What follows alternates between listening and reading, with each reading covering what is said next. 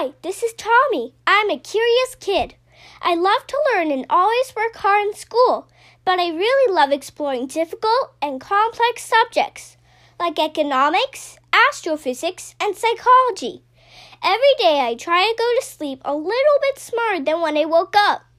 Here's what I learned today.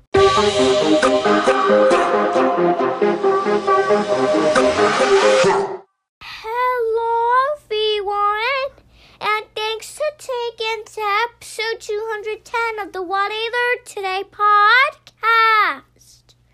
In 1860, Scottish economist Henry Dunning Macleod postulated about the difference between good and bad money. This led him to create the economic concept known as Gresham's Law.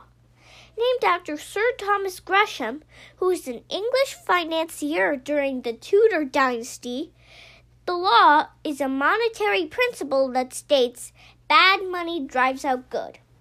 For example, if there are two forms of commodity money in a system which are accepted by law as having a similar face value, the more valuable commodity will gradually disappear from circulation. Within the law, good money is money that shows little difference between its nominal and commodity value, and bad money is money that has a commodity value that is significantly less than its face value. Bad money also includes any form of money that's value has been debased, such as paper fiat money.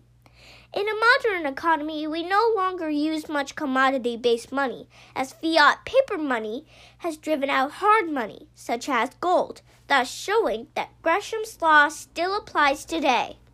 That's what I learned today. Thanks for listening.